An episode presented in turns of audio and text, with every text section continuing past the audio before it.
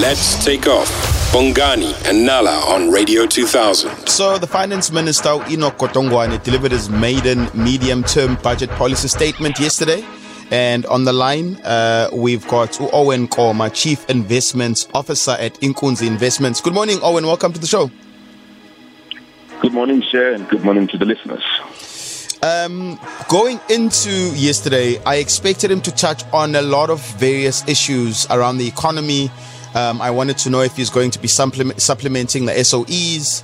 Uh, I wanted to know how they plan on reviving the economy after the mass looting that took place earlier in the country. What did you make uh, of the speech yesterday? Look, he, he touched on a whole lot of things um, relating to the economy and business. He's obviously sensitive to the plight of small business, given uh, the, the, the, the, the, the emerging COVID virus that we're still trying to deal with at the moment. He's talking about small business in the areas where there was, um, you know, those those strikes and riots four months ago. He wants to pro- continue to provide support for those guys. Um, and then obviously he's talking about an economy that needs to grow. And he spoke at length as well about how we need to balance, um, uh, you know, the, the, scales and balance our, how we run the government funds or the fiscus so that we don't find ourselves having increasing debt over time. Uh, which is obviously very negative for the country. And he has spoken obviously about extending that, uh, that, that, that social grant for 350 rand the COVID relief into next year, early in the first quarter, actually, where they're going to then take time to, to review and see what they're going to do about that. But uh, I think he he did his best. Uh, but what I always say about these speeches is that every speech that happens comes with um, you know, a disclaimer that says we want to do this, we will do this, we will. You know, it's not about we have done this or we are mm. doing this and we're doing it this way. Uh, it's always planning, planning, planning, and the execution always fails. Even the best of speeches from these ministers of finance and most of the government officials, anyway. I mean, growth expectation was projected at 5%. Is that a realistic figure? And and would that put any dent on, on, on this high unemployment that we have? No, look, I mean that five point, uh, that five percent uh, call for GDP growth is because of the low base that we're coming from from the previous uh, previous um, economic year. Yeah. Uh, because of COVID having been, you know, very, very, very, very strongly negative on the economy before. That's why you see in the following year, the estimation for the GDP growth is only about 1.8%. It's just about the low base effect which means you are, yes, you are growing, but you're growing from a, a, number that was previously very low.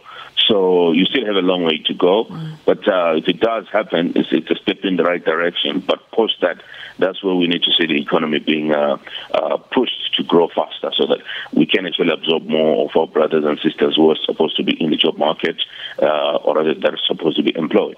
Yeah. What seemed to be quite um, worrying is the debt service cost to the country. I mean, a total of 21 cents in every one rand of tax collected is Scary. spent is servicing public debt. And if you look at it, it's f- five times bigger than what it was in 29, 20, uh, 2009 2010. Uh, what are your thoughts on that, and, and how can we even overcome this? Is is there a future? Is there hope? Look, guys, countries do need debt to grow. I mean, um, some countries actually borrow way more than we do, and they spend more than we do in debt servicing uh, through servicing of, of, of, debt. But the interest rate differentials is what is important. Maybe uh, the developed countries might have a 100% debt to GDP ratio, but their servicing cost for their debt is being done at 2%. You know, we're doing it at way higher cost than that.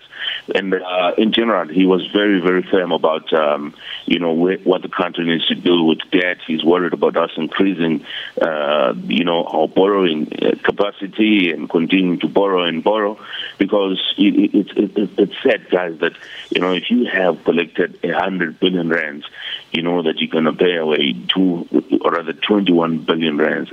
Just as interest, guys, just as interest. Mm-hmm. You know, we're not talking about the capital here, talking about interest only. And that, and that amount of cash that we're paying is about 268 billion now. He's projecting that it's going to grow to 365 billion rand, the interest cost, um, you know, in, in, in, the coming year. And can you imagine what we would do even with half of that? We should be able to fund uh, kids at, uh, at, at, at tertiary for, for, for free. We should be able to build more hospitals. We should be able to build more schools and bridges and build proper police stations. Or we should be able to use that money to, to, to really grow the economy. So I think it is very important that we try our best to find a balance between how we fund the fiscus and how we actually, um, you know, use that cash. And it did touch on, uh, you know, state-owned enterprises and the fact that we can't continue to support them um, willy-nilly. That is a good thing. And so part of trying to control government finances, you know, we're spending so much of this money doing things that we really shouldn't be doing, and we are not creating an opportunity for business to create jobs. This money should mm. really be very av- easily available for people looking to, to, to create jobs because, um, you know, we should touch on as well we are not looking for our brothers and sisters and mothers and grandfathers to remain forever on grants, guys. Yeah. It's a very big number of people that are on, on social grants, and I think it's not great. Uh, Owen, we need to leave it there. Thank you so much for chatting to us. Um, it was interesting. I really think that he, they try to find the balance between, I guess, pleasing investors and leaving some money to be allocated to an increasing social wage. But it's going to be interesting to see what happens um, in 2022. Thank you so much, Owen. No, thank you. I'm forward. Weekdays, 6 to 9 a.m. with Bongani and Nala. Let's take off.